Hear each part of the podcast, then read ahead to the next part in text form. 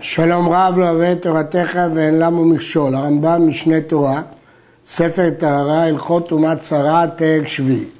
מי שהייתה בו בהרת והוחלט באחד מסימני טומאה, בין בתחילה, בין אחר הסגר, היה בו שיער לבן או מחיה, או שהוסגר ואחר כך פרחה הצרעת בכולו ונהפך לבן, בין שנהפך מתוך הסגר, בין מתוך החלט, הרי זה טהור. יש כאן דין מיוחד, כתוב בתורה, כולו הפך לבן טהור. אם הוא הפך לבן מתוך מצב של טומאה, דהיינו החלט או הסגר, הוא טהור. אבל אם הוא סגר ולא נולד לו סימן טומאה ונפטר, עכשיו הוא טהור. ולאחר הפטר פרחה הצהרת בכולו, הרי זה טמא מוחלט, כי כאן הפריחה הייתה מתוך הפטור. כשהפריחה היא מתוך הטהרה, מתוך הפטור, טמא. כשהפריחה היא מתוך הטומאה, הוא טהור. הבא בתחילה, והוא כולו הפך לבן. כלומר, הוא לא הפך לבן מתוך הטומאה, הוא בא וכולו הפך לבן. אם הייתה בו מחייה או שתי שערות לבנות, מחליטים אותו. כלומר, אם יש בו סימן טומאה, מחליטים אותו. למרות שהוא הפך כולו לבן. ואם אין שם סימני טומאה, מסגירים אותו שבוע ראשון. נולד בו שיער לבן או מחייה, מחליטו, כי זה סימני טומאה. לא נולד לו כלום, מסגירו שבוע שני. לא נולד סימן טומאה, הרי זה טהור, שדין בארץ זו הגדולה, כדין בארץ הקטנה. אנחנו מתייחסים לכל הגוף הלבן שלו כבארת. מה ההבדל אם הבארת היא בגודל גריס או היא בכולו? הרי הוא לא הפך לבן מתוך הטומאה, הוא בא לבן. אז זה כמו שיש לו בארת גדולה, ולכן כמו הדין של בארת מסגירים אותו, אם נולדו בו סימני טומאה הוא טמא, אם לא נולדו בו סימני טומאה הוא טהור. החליטו בשיער לבן שנולד בו, והשחירו שתיהן או אחת מהן, והקצירו שתיהן או אחת מהן, נסמך השכין לשתיהן או לאחת מהן, הקיף השכין את שתיהן או את אחת מהן, או שחלקן השכין או מחיית השכין, המחווה או מחיית המחווה והבוהק, הרי זה טהור, כי עכשיו הלכו סימני הטומאה. נולד לו שיער לבן אחר או מחייה, הרי זה טמא מפני שבא לבן, בא כולו לבן בתחילה. אחד שפרחה צרעת בכולו כאחת, ואחד שפסתה ופרחה מעט מעט עד שהלבין כולו, אם מתוך הסגר או מתוך החלט, טהור. ואם אחר הפטר, טמא. ואם בתחילה, יסגיר. שלושת הדינים שלמדנו, זה לא משנה אם כולו הפך לבן בבת אחת או בהדרגה. הדין הוא אה, שווה, שאם הוא הפך לבן מתוך הטומאה הוא טהור, אם מתוך הטהרה אז זה טמא, ואם בתחילה יסגיר. אחד שהיה כולו מראה אחד, או שהיה כולו לבן בארבעה מראות שבלובן, ובארבעה שבפתוח, הכל מצטרפים, בין לטהרו, בין לטמו, כמו שבאנו. כלומר, אין הבדל אם זה מראה לבן כשלג או כסיד ההיכל, או שהוא מצורף מארבעה מראות, הדין הוא שווה. הייתה בו בהרת כגריס, ובא מחייה כעדשה, והוחלט במחייה. עכשיו יש בו סימן טומאה, והוא טמא. ופרחה הצרעת בכולו, ואחר כך הלכה המחייה. או שהלכה המחייה תחילה, ואחר כך פרחה בכולו. הרי זה טהור, ואפילו נולד לו שיער לבן. מדוע? כיוון שהייתה בו בעת כגריס ובא מחייה כעדשה והוחלט, כיוון שהוחלט עכשיו הוא טמא, עכשיו הצהרת פרחה בכולו, אז היא פרחה מתוך הטומאה. אז בין אם היא פרחה בכולו ואחר כך הלכה המחייה, או שהלכה המחייה ואחר כך פרחה בכולו, הרי זה טהור, ואפילו נולד לה סימן לבן. ויש לשאול, הרי כשהלכה המחייה ואחר כך פרחה בכולו, אז היא פרחה מתוך הפטור. אז צריך להיות טמא. מוכרחים להגיד שזה רק שהוא לא הספיק להראות את זה לכהן, ואז היא פרחה בקולו, כי אחרת היא פרחה מתוך הפטור, ואז הוא צריך להיות טמא. נולדה בו מחייה, טמא. שנאמר, וביום הראות בו בשר חי יטמע, והוא שתהיה כעדשה מרובעת או יתר. הייתה בו בארת, ובא שיער לבן, והוחלט בשיער, ואחר כך פרחה בכולו, אף על פי ששיער לבן עומד במקומו, טהור, שנאמר, וביום הראות בו בשר חי יטמע. במכריעה מטמא זה שנהפך כולו לבן אחר החלט או אחר הסגר, ואינו מטמא בשיער לבן. כלומר, מי שנהפך כולו לבן אחר החלט, ותיארנו אותו, ונולדה בו מחייה, הוא נטמע. אבל אם נולד בו שיער לבן, או ששיער לבן עומד במקומו, הוא טהור. החליטו בפסיון, ואחר כך פסתה ופרחה בחולו, טהור. למרות שכל סיבת הטומאה שלו הייתה מצד הפסיון אחרי הסגר, ועכשיו היא פסתה בכולו, אבל הוא כולו הפך לבן, ולכן הוא טהור.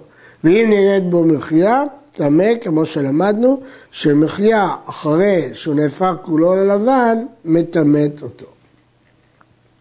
אף ראשי איברים שאינם מטמאים משום מחייה שבתוך הבארת, מטמאים ומעכבים את הנהפך כולו לבן. למדנו שבראשי איברים מסוימים שהבארת לא נראית כולה כאחת, אז זה לא מטמא משום מחיה. אבל למרות שהם לא מטמאים משום מחיה, הם מעכבים את ההופך כולו לבן, שהוא טמא ולא נקרא שכולו הפך לבן. כיצד? מוחלט או מוסגר, שהלבין כולו בצרעת, כולו הפך לבן, חוץ מכעדשה בשר חי, אפילו בראש אצבעו, בראש חותמו, שלמדנו שזה מקומות משופעים ולכן הם לא מטמאים במחיה וכיוצא בהם, הרי הוא בטובתו, כי סוף סוף הוא לא כולו הפך לבן.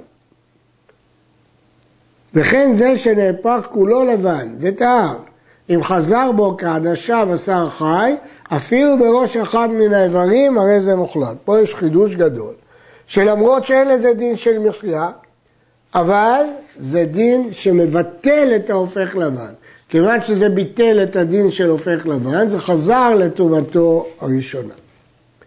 נהפך כולו למראה צרעת, חוץ מכעדשה, אפילו בראש אחד מן האיברים, שנהפך לבוהק, הרי זה טמא מוחלט, שנאמר, והנה כיסתה הצרעת, לא הבוהק. אפילו היה מקצת העדשה בשר חי ומקצת הבוהק, הרי זה סימן טומאה. כלומר, אם יש מקום אחד כעדשה שהוא מראה לבן, שהוא לא מצבעי הלבן המטמאים, הוא נקרא בוהק, הוא טמא מוחלט. למה? כי לא נקרא שהפך כולו לבן. אם הוא היה הופך כולו לבן, הוא היה נטהר. אבל כיוון שהוא לא הפך כולו לבן, וחלק ממנו זה בוהק, אז לכן הוא לא נטהר והוא נשאר בטומאתו. נהפך כולו למראה צרת וטהר. עכשיו הוא הפך כולו לבן לגמרי, לא בוהק, מראה לבן אמיתי, ואז הוא טהר. כי כל מי שנהפך ללבן מתוך טומאה הוא טהור. ואחר כך חזר בו בשר כמראה הבוהק, הרי זה טהור. פה זה לא דין כמו מחיה. עד שיראה בו כעדשה בשר חי, שנאמר וביום יראות בו בשר חי, לא בוהק. כלומר, אמרנו שמי שהפך כולו לבן וחזר בו מחיה כעדשה הוא טמא מוחלט. אבל אם חזר בו בוהק, זה לא מטמא. למרות שאם הבוהק היה לפני כן, הוא היה מעכב את ההופך כולו לבן. אבל הוא לא מטמא את ההופך כולו לבן. חזר בו כעדשה מקצתה בשר חי ומקצתה בוהק, אינו סימן טומאה, והרי הוא כמקצת, בטהרתו. דהיינו, כדי שיקרא הפך כולו לבן, צריך שיהיה לבן ולא בוהק.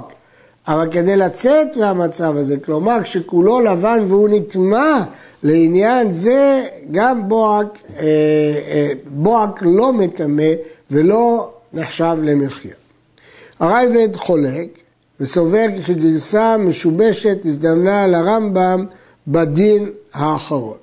אבל הכסף משנה מתרץ וחולק על הרמב"ם. הלכה, על הרייבד. הלכה היא, כל טמא שפרחה הצרת בכולו, טהר.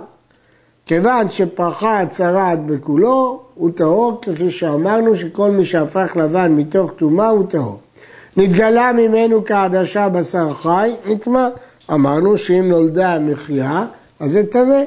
חזר ונתכסה בצרת, שוב הקטע הזה הפך ללבן, טהר, כי עכשיו כולו הפך לבן. חזר ונתגלה בשר חי, נטמע אפילו מאה פעם. התחיל הבשר החי להתגלות, והרי הוא מוסיף והולך, והצרת מתמעטת, הרי זה בטומאתו, עד שתתמעט הבארת מכגריס. פה יש חידוש, שלמרות שאנחנו רואים שהצרת הולכת ומתמעטת, נכון, אבל כל עוד היא לא התמעטה לגמרי, אז ההפך לבן כבר התבטל, אבל מצד שני, הוא לא, הבארת לא התמעטה כגריס, ולכן הוא טמא. כל הראוי להיטמא בנגע הבארת מעכב את ההופך כולו לבן. אם הוא לא הפך להיות לבן, הוא מעכב. כל שאינו ראוי להיטמא בנגע הבארת, אינו מעכב, כיוון שהוא בכלל לא ראוי לטמא בנגע הבארת כמו שלמדנו. כיצד? פרחה בכולו, הוא הפך לבן כולו, אבל לא בראש ובזקן, בשכין ובמחווה המורדים.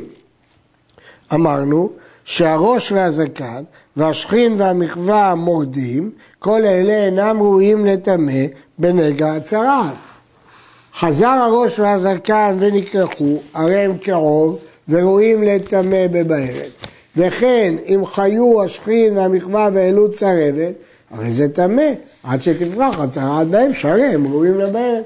כלומר, לפי הדינים שלמדנו בפרקים הקודמים, מה שראוי לטמא בנגע הבערת, אז הוא מעכב את הפריחה. אבל מה שלא ראוי, כמו הראש והזקן, השכין והמחווה, המורדים, אז ברור שהם לא מעכבים את הפריחה. היו בו שתי בערות, אחת יש בה סימן טומאה, ואחת טהורה, אין בה מחיה ואין בה שיער לבן ולא שום דבר. ופרחה הטהורה לטמאה, ואחר כך פרחה בכולו, הרי זה טהור, מפני שהיה מוחלט בטומאה. אף על פי שהטהורה היא שפרחה. כלומר, אותה בארת טהורה היא שהתפשטה על הכל, זה לא משנה. סוף סוף, הרי הוא היה מוחלט בטומאה בגלל הבארת הטמאה, וסוף סוף הוא אברח כולו לבן, מה אכפת לי אם הפריחה היא מצד הבארת הטמאה או מצד הבארת הטהורה? התפארת ישראל מסביר כאילו אין פה נגע טהור, ומתייחסים לזה כאילו הוא פרח מן הטומאה. ולא עוד, אלא אפילו היו אחת בשפתו העליונה ואחת בשפתו התחתונה, או בשתי אצבעותיו, או בשני ריסי עיניו, וכשהם נדבקים זה לזה, נראים שתי הבערות כבערת אחת, דהיינו, כאשר נצמדות אחת לחברתה, יראה הלובן מכסה את שניהם, וכשהוא פוסקן, ייראה מה שביניהם בשר חי, כך מפרש הרמב"ם בפירוש המשנה. הואיל ופרחה בכולו, טהור. כיוון שזה נקרא שהיא פרחה בכולו, זה טהור, ואני לא אומר שאם הוא יפתח את הריסים או את השפתיים, ייראה בשר חי. רייבד כתב, איני יודע מהי אפילו. מבאר הכסף משנה, שהשגתו של הרייבד נובעת משום שהוא הבין שהדין האחרון מדבר במצב שהנגע פרח מצירוף גריז שבין שתי אצבעות לכל הגוף. כוונתו ולא עוד, דהיינו, מתי אומרים ולא עוד? כשיש כאן עניין אחד, אבל כאן זה שני עניינים. בדין הראשון החידוש הוא שפריחה מנגע טהור מועילה לדין כולו לבן.